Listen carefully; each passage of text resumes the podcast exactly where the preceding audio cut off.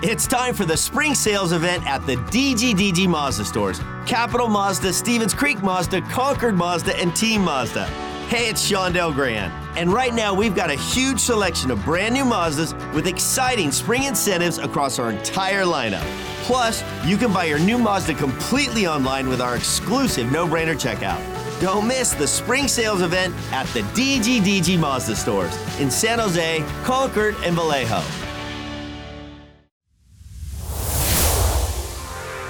Listening to Teal for Change on the Sharks Audio Network with your hosts, Mo Fofana and Whitney Halleck. Mo, we're back. We are Episode back. two. We survived. We did survive. How does it feel to officially have done our first podcast?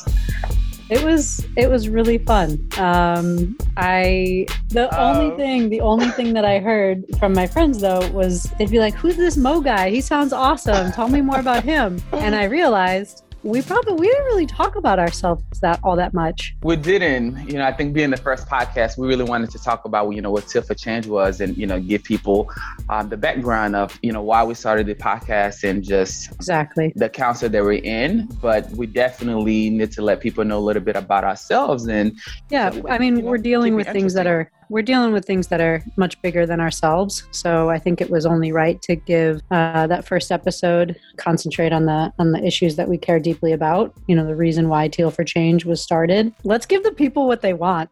yes, let's give the people what they want. Let's start with you, Mo. Okay, I'm ready. Rapid I'm- fire questions. Are I'm you ready? I Okay. am ready. First memory of Sharks hockey. first memory game four 2016 stanley cup round conference finals sharks versus blues. It was my first sharks game ever. The first day of work um, i walked in you know i was like super super excited to be you know first day of work meeting people and then it was also a game day. And i walked in not knowing anything about the sharks other than grateful to be hired. And um, I walk into the arena and it was rocking. I didn't know what was going on, like what a penalty was, and none of that stuff. But I just know that this was fun. I was high fiving people that I've never met before, and it was great. And I was hooked. Nice. Nice. What a great memory. My first memory of Sharks hockey when I was a little kid, I think I was six years old, and my parents took my brother and I to a, a Lumberjacks game, Cleveland Lumberjacks, and uh, they let us pick out a souvenir. And when we went to the store, I found a, a, a San Jose Sharks puck. And I just thought that was the coolest logo. My favorite color was teal. And so I picked out a San Jose Sharks puck and I still have it today. It sits on my desk at work. It's like a full circle moment, huh? Yeah. All right. next Um, question. Are you ready? Favorite athlete of all time? My favorite athlete of all time have to be Serena Williams. It's always tough because always is it's like it go between Serena Williams and Kobe Bryant, but I give Serena Williams the edge because she was like I guess the first athlete that I like started to to follow and just I just fell in love with her tenacity and her her ambition and you know when she's on the on the tennis court she's a beast and everything that she stands for outside of the tennis court. So it, it's like a 1A 1B but in a slight edge to Serena Williams because she's Yeah. she's the greatest of all time and she won a grand slam pregnant. I mean, come on. Yeah. Um, she is incredible. with that I just have to give it to Serena Williams. How about you? Uh, well, if you go Serena Williams, I, I also have a toss up. Obviously, LeBron James for all of the work he does off the court. I mean, even if I have kids, get married and have kids one day, I still think that the Cavs winning a championship will be the highlight of my life. Actually, I'm going to throw a curveball and I'm going to go Peekaboo Street, 1998 gold medal in the Super G. She named I have herself. no idea who that is, but you have to tell me more. she our parents were total hippies and they were like we we can't we can't name this little girl and so they let her name herself and she named herself peekaboo wow. My parents would never, but look Good her up she's fantastic but how about favorite book to recommend My favorite book to recommend would have to be the autobiography of Malcolm X. Hmm. It was one of those books that I read, I think, two years ago, and phenomenal. I would recommend it to, to everyone to read. He's his journey and seeing where he came from and where he ended up, you know, I guess close to his assassination. It just the transformation he made as a as a human being was something inspiring. So I would recommend his autobiography. How about you? As I told you before we taped, I have a long list. So I decided I would choose on the spot, but you and I both love to read. So this was a difficult question. I'm going to go Rage Becomes Her by Soraya Chemaly. I mm-hmm. believe is how we say her last name. It was just a, a, a, really great book about girls and, and women kind of learning how to use anger or emotions and feelings in, in a different light and, and learning that they they aren't necessarily negative things. And it was just a, a really excellent book and I, I highly recommend it. Okay. Now for some a, a fun kind of fun question. What actor would play you in your biopic? This is such a great question. And I thought about this, like I've been asked this question before, and you know, I was I was gonna say someone young, but I've always loved Idris Elba. You know, you and I know that we joke around sometimes I do accents and British accents is like one of my favorite things to do. So because of that, I'm gonna go Idris Elba. Of course, of course. He's excellent. I absolutely love him. Good choice. I'm gonna go Liza Minnelli. That's a I great just, choice. I think like even today, she could she could play me even today. She's fantastic. Okay, to round things out, Mo, how about what is a cause that is most important to you? A cause that is important to me is education. Um, as you mentioned, you and I both, you know, love to read, and I think for me, being uh, an immigrant born in the Ivory Coast and moved here um, United States when I was 11 years old. I always looked at education as my way out. Knowledge was power, uh, is power to me, um, because it's something that no one can take away from you. Um, so it's been important to me to educate myself and also provide opportunities for others to educate themselves and, and, and resources. So that's something that's in, important to me. And, you know, one day um, when I'm in my whatever age support i mean i mean even to this day they're just supporting foundations that you know give back to, to communities and educate you know kids um, that's something that i'm really passionate about so what about you? What about me? I would say um, poverty and, and, homelessness. When I was in high school, I, I was able to, um, I was interested in, and there, there were opportunities provided to start visiting places and communities that were much different than where I was growing up. And I did a couple summer trips and, and spring breaks um, going to communities. And, and the first one was Camden, New Jersey, which is one of the poorest cities in America. And it was just, it was eye opening. We got to visit a few different nonprofits uh, serving the low income communities and, and homeless communities and just learning about how difficult it is to get out of poverty. And, and it's such a cycle and you know systems are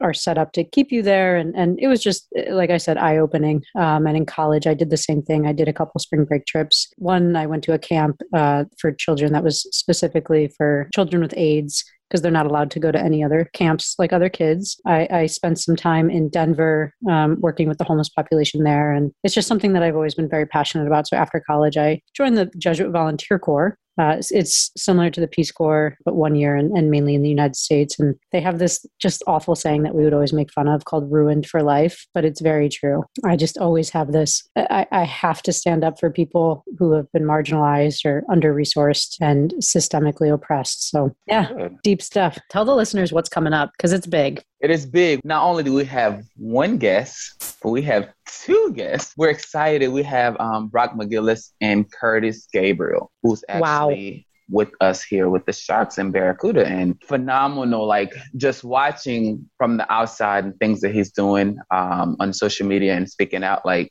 I'm so, so excited to be able to, you know, speak with him and also, you know, with Brock and hear their story and also like share their story with our listeners um, and all the great things that they're doing in you know in the sport of hockey and yeah. in in the community. Yeah, I think a lot of our listeners um, will know who Curtis Gabriel is, but um, I'm really excited for everyone to really get to know Brock as well. Um, so we'll be right back. Stay with us. Welcome back to Teal for Change. Now, here's Whitney and Mo. Can you believe it? We have two guests. Excited. Like episode two, and we have two guests. So then on episode three, we're gonna have three guests. But, I mean, uh, it just gets better and better. Who are our two guests? So we have Brock McGillis here. Um, Brock McGillis is a former OHL and professional hockey player, having played professionally in both the United States and Europe. McGillis is the first male professional hockey player to openly come out as gay. Um, these days, you can find Brock working as a speaker and educator on inclusivity, mental health, self empowerment, and nonconformity. Our second guest is Curtis Gabriel. Curtis is uh, the Sharks' imposing right wing. He joined the team this year after spending some time in New Jersey and Minnesota, and most recently with the Lehigh Valley Phantoms of the AHL. Curtis has made a name for himself as a passionate hockey player who does not back down always sticking up for his teammates. Um, and the same goes for his work off the ice. He's passionate. Um, he's a passionate defender of equity and equality, an ally in the LGBTQ plus community. Curtis Brock, welcome. Thank you so much for joining the Teal for Change podcast. Thank you so Thanks much for, for having us. us. Yeah, yeah well, of course awesome. we're gonna of course we're gonna say the same thing, Brock. We got to differentiate so ourselves a little bit here. I know we we sound like stereotypical hockey guys right now. so first Puck, question: pucks in deep. How did you guys meet? Yes. Take it away, Brock. This is it's gonna be funnier. So, it's gonna be funnier from Brock's mouth, this story. All right. So here we go. I saw mentions everywhere of this guy using pride tape in a hockey game and I'm thinking, cool. I was like, well no, but really I thought, well that's great. But I, I find a lot of things in our culture, especially dealing with social issues, in the hockey culture quite performative. So I was like, I want to find out what this guy's all about because he was getting like I, I, felt, and he knows this, and and we have a really good friendship now, so I can say this openly. I felt like he was put on this pedestal, and he was like anointed a little bit as as a hero, like a gay cult, you know, like hero, and then the hockey world was like showing him off as a trophy, and I was like, I tend to like want to delve deeper before I'm going to anoint somebody like this great. So we got on a call. I DM'd him. I said, What you do is great. I'd love to chat. We got on a call, and um, I came away from that call not sold. I wasn't buying what this guy was selling. I'm like, so okay, you to say that. Curtis, Curtis, wait, how did you come away from that call? Oh God, the same thing. I was terrified. I was terrified. I was like, holy frick! I put I put tape on my stick. I didn't realize it was this big of an issue. Like, how naive was I? And then all of a sudden, I got Brock, Captain Gay America, Canada, whatever you want to call it, ringing me up, going, you know, delving deeper on me, and I'm just sitting there like, uh, deer in the headlights. What do I say? Don't mess up. Don't use homophobic slurs, which I've used my whole life. Twitching, twitching, like freaking out. So that's exactly what happened. Wow. But, but you know, I, I, I and and I understood it in a sense because on the call he's like, "Listen, I'm trying to make a career, and I, I think we're programmed so much in that culture to think, shut my mouth, keep my head down, and work. Don't speak out, don't do anything." Because my whole thing was, okay, great, you did this gesture. It's a lovely gesture but how are you going to use your platform if you're an ally to the community? And he's like, uh.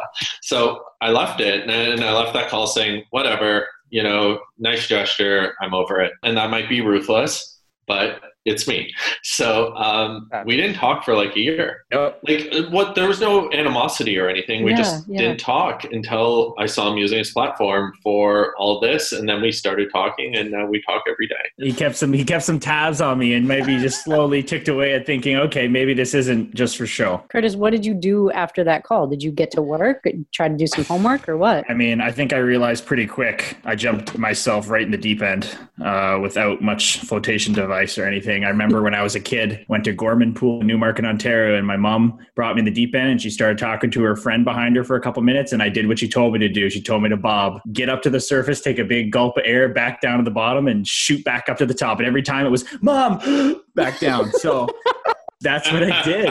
That's what I did. And uh, I just immersed myself in it. I, I, looked up stories about him and I was kind of like, my gosh, reading about it. And then come to later find out that hearing his story you know, from start to finish in a public speaking engagement to a, a girls hockey team out east in Canada, like all the finer details. As far as that, I was just, I just started sharing stuff. I think I just started following LGBT accounts, immersing myself in what the main issues are and just constantly sharing things and showing what I'm reading. And then as the months kind of ticked by, I kind of started to realize, okay, so I'm an ally. People have like Brock said, put me on this pedestal of that. But what does that mean? And that means, you know, amplifying these voices. I'm not here to take the spotlight. I'm here to show what what these people bring. And they're just normal people and, and that this is a very normal thing. Um, so for me, it was eventually clicking that I'm like the scapegoat ally. I'm like the white super masculine hockey player that's like just going to show how he's learning on the fly so that others can learn. And I've had so many just white folks reach out and straight folks reach out and be like, hey, just keep doing this because I'm like just following along and learning with you. So I think that's probably been that's probably the, the most thing I did during that time uh, between talking, not talking to Brock, and then talking to him again mm-hmm. uh, at the middle of kind of quarantine. You know, tell us a little bit more about like your upbringing and what got you into you know being a, an ally that you are now and speaking about you know um, LGBTQ rights and equality. Mm-hmm. Well, I, I, was raised by a super open family. My mom, no, we're not religious. We're just kind of like treat everyone with respect. Very just good natured people. But we had no idea about these issues. We had nobody in our family that was uh, gay. I think I have one cousin that's gay, but he lives in Scotland. Never met him, kind of thing. Or I think he came over once when I was young, but it just wasn't. It wasn't humanized, and that's what Brock talks about. It it has to be humanized. It has to pull at your heartstrings for you to kind of understand. And then I think most humans, I think we like to think we're all mostly good people. You start to empathize and start to realize, wow, what if I was in that shoes? What if my brother was gay? What if my sister was gay? What if my mom came out later in life as gay? How would I treat that? So for me, it was um, an ex girlfriend's friend who came out and she was unfinancially supported because of that. You know, she had never been with a with anyone in general. And then she just loved a girl, and that was supposedly bad. And uh, I just was like, what? Because she was just the sweetest human being, like one of those people that's just like so nice it hurts. And I was like, how can this possibly happen? So that was my first introduction to it, where it's humanized. And then I kind of like dabbled in it enough to know that okay, the Pride tape, and this is you know Pride nights, and then put it on. So really, it was just a simple gesture of supporting her at the time. You know, I, I we everybody like Brock says it's performative. Guys put the tape on their blades. We actually had the guy come in and say, hey guys, you can put the pride tape on your blade for warm up and then you can take it off for the game. And I was like, ah, I'm trying to stay in the NHL at the time. I don't want to put it on my blade. I put it on the shaft of my stick. So I, I come back in after warm up and everybody's retaping their sticks. And I just looked at my stick and I was like, it's a split second decision of it's going to take longer to take it off or longer to take it off than to keep it on. Might as well just keep it on and maybe somebody will notice. And then I just went back to playing. So that's, that's what I always emphasize. It's such a small decision that can go such a long way. Like what a ripple effect one little two second decision had. Brock, from your perspective, how important, you know, because you talked about it first, you, you didn't buy it, but now now that you're bought in, now that you you know Curtis and you know his intentions, what does it mean to you to see somebody like him have a platform and use it? I think it's really important. I think it matters so much. And and Curtis and I have had these conversations where, you know, it's like being at these levels and having the opportunity to share and discuss at, you know, in NHL locker rooms or with a fandom is so critical in shifting a culture that needs to shift and to making people feel like they have a space within it. So knowing Curtis um, I, I, think having him there is so important, especially how passionate he is and how he approaches life. And Curtis doesn't do anything half-assed. And as you're all learning in San Jose, he goes through the wall every single time. And he did that with this and I think it matters so much. Uh, if I could just jump in real quick there, I thank you so much, Brock. Yeah. I think it's very important, and why really I wanted Brock on is because, like I said, the humanizing and that and, and what he's taught me. So, Brock, if you don't mind, I know you're comfortable talking about this, but I would love for you to just lay it on everybody your your your experience growing up and through the OHL and what you went through. I think that is so damn important, and I really hope everybody listening at home turns up the volume and pays attention. Well, thanks, and and I think it is, and I think how we're going to shift the culture within hockey with all minority people is by humanizing the issues and then seeing that there are really good people here. They just haven't been exposed to enough. And then once it's humanized for them, then they will hopefully we will have education to provide them. And then we can start getting them to rally behind these issues and shift culture. And that's the ultimate goal. And that's how we will get it inclusive, more inclusive for women on, in men's hockey, more inclusive for the BIPOC communities, more inclusive for the LGBTQ plus, for disabled people, etc you know, I uh, I was on a linear track where I was supposed to make the NHL. I was a fairly high OHL pick. I was on NHL draft list, and I hated myself. I uh, just from language, language I heard in locker rooms, uh, attitudes, this hypermasculinity that you had to adhere to. So I conformed to it fully. I was, I'm ashamed to admit this, but I was a womanizer. I adhered to all the stereotypes that are a hockey player, this macho, cocky bro that walks in a room and thinks he's a gift to the world, a men's hockey player, I should say. And I should, oh, I got to be specific. That's important.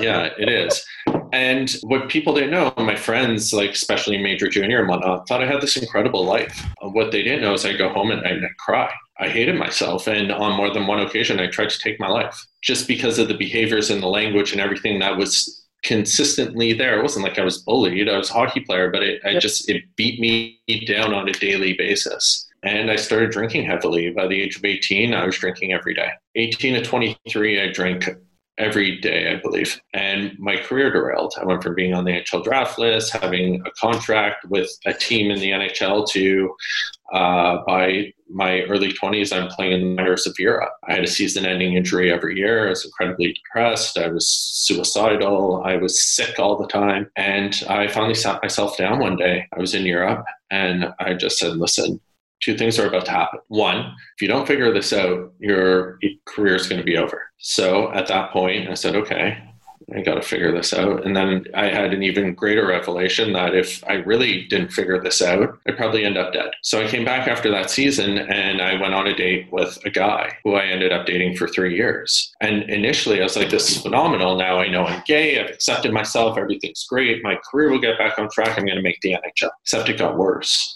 because now I was in the closet. Not only now I went from hiding my sexuality and suppressing it and dating women to now I'm accepting I'm gay, except nobody knows. And now I have to hide myself in another person who had an alias for me with his friends so they can find me on social media and expose me as a hockey player. Never in three years met a soul in my life. And at that point, I, you know, I was really struggling and, and I took a step back from professional hockey, moved to Montreal, went to school and played on the hockey team at the University of Concordia. Then I saw this kid come out, Brendan Burke, and Brendan's the son of Brian Burke, who used to run your rival, the Ducks, and um, you know now he's with Pittsburgh. And his son came out as gay, and we instantly became friends. I think you know having that commonality was someone I could open up to, and we talked every day. And I think for him it was great too because somebody understood the duality he had of being in this hypermasculine world but being gay. And um, uh, I remember one day Brendan sent me a text and said, "I can't wait for the day that you're up to your family like I am to mine." And I went, oh shit. Wow. What, do I say? What do I do? I ignored him. I ignored the text just because um, my family is so involved in hockey. I feared that they would stand up to the language they started to hear and accidentally out me and jeopardize any chance I had of a career. And uh, two days later, Brendan passed away in a car accident. Those were the last words he ever said to me. And I knew at that point I was so alone. I had just broken up with the person I was dating uh, for three years. My only friend in the world who knows I'm gay passed away, and I'd never felt so alone in my life. So I honored his wishes and I sat my brother down, who was a professional hockey player at the time, and I said, Corey, I'm gay. He said, Yeah, so you're Brock. I love you. And I told my family and I told everyone outside of hockey. And even after retiring, I didn't tell anyone in hockey. I started working with athletes and whatnot. But a few things kind of gave me the kick in the butt I needed. Um, I was working up in Northern Ontario in Sudbury with athletes, and I found out that they, a hockey mom called me and wanted to set me up on a date. And I said, What's her name? And she said, Steve.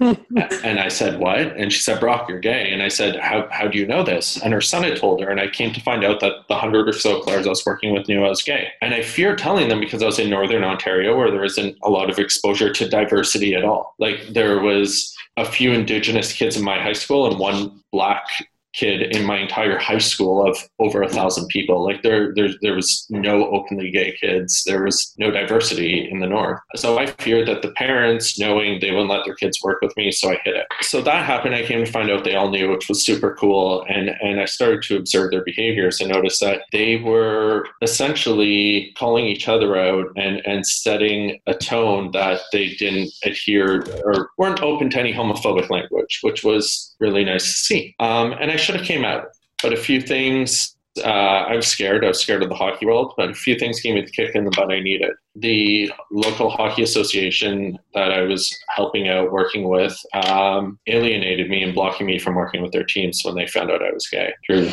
you know, back channels. And this was 2016, so it wasn't that long ago. Wow. And and I've seen that. I've seen that at every level of the sport where people who I was engaged with and worked with and different things, it sort of shifted once they knew, um, which is sad, but it's reality still today. And then um, the incident at Pulse nightclub happened, mm. where 49 people were murdered that summer, and that was the point I knew I had to stand up um, and do something because that easily. I mean, this is North America. This isn't somewhere across the world where people have come to me since, or it's illegal to be gay. And I had somebody come to me from a country where it's illegal to be gay, and his best friend started the first LGBT newsletter there and was found by the government and decapitated. So these things happen across the world, but this wasn't there. This is North America, and we're supposed to be mm-hmm. the leaders in inclusion and diversity and progression. And, and, and in a lot of ways, we're not when we champion that we are. So I felt like this was my time to stand up and do something. So I wrote an article for Yahoo Sports and I came out publicly. And now I've been traveling the world as an activist and trying to shift hockey culture on top of that. So I'm trying to think, I'm trying to put myself in the perspective of possibly some of our listeners, some of our fans who might think,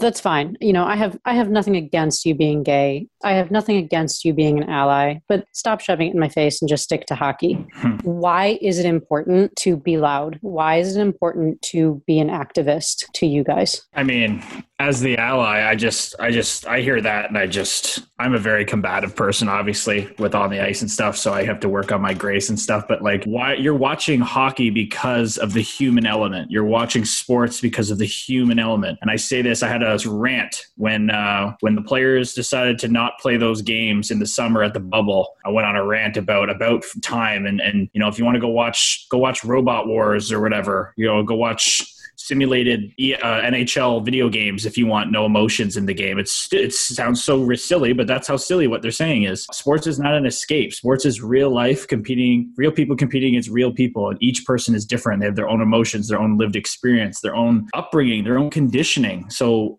it's just to make a statement like that is just so ignorant. It blows my mind. And I'll let you Brock, take it from there, Brock. So, in terms of as an athlete being an ally, in my opinion, when people say stick to sports, that would be shouldn't they not focus on sports or politics then because they should solely be focused on their jobs? Exactly.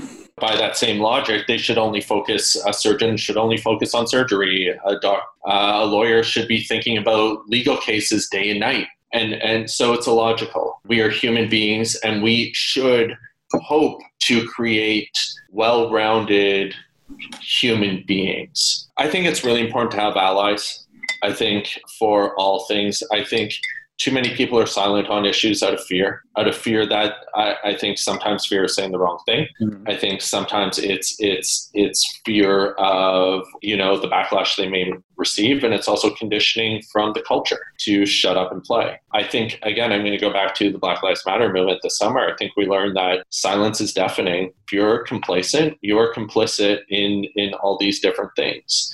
To me being loud i mean i travel the world as a speaker. I go on do major media and different things and i was still you know alienated or blackballed in the sport at different levels. And, yeah. and there's things that have happened since at higher levels. And i look at that and go you know so there's that. Plus i also have the kids and the adults mm-hmm. who are struggling the way i did coming mm-hmm. to me i have kids from all over the world coming to me struggling. I, have gone, I've, I've keynoted major hockey events, and then I have teenage boys coming to me in my DMs after saying, like, I'm really having a hard time. And then I find out that they're cutting themselves daily. And then I find out they went from being elite hockey players to barely cracking the lineup, and their schooling went from being great at, to all of a sudden they can't formulate a sentence on in an essay and, and they're in like a state of paralysis and it's all from the attitudes and behaviors that are pushed on them constantly and then i have to